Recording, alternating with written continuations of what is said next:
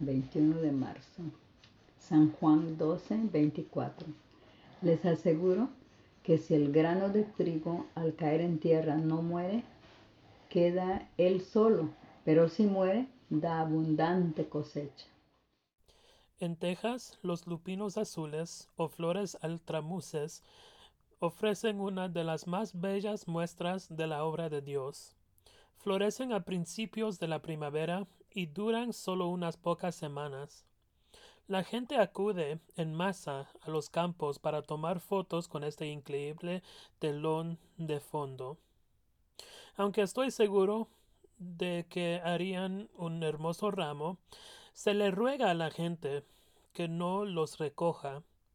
Y hay una buena razón, al no dejar que se polinicen, se marchiten y mueran. Las flores no germinarían y no volverían al año siguiente. Si tratamos de manipular cada detalle de nuestras vidas, Jesús nos enseña que no seremos capaces de florecer en nuestra estación ideal.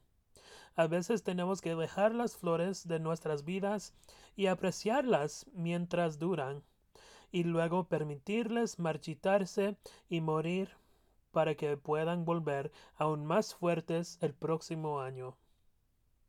Orar por la Iglesia de Inglaterra. ¿Qué necesitas hacer morir para que surja vida nueva?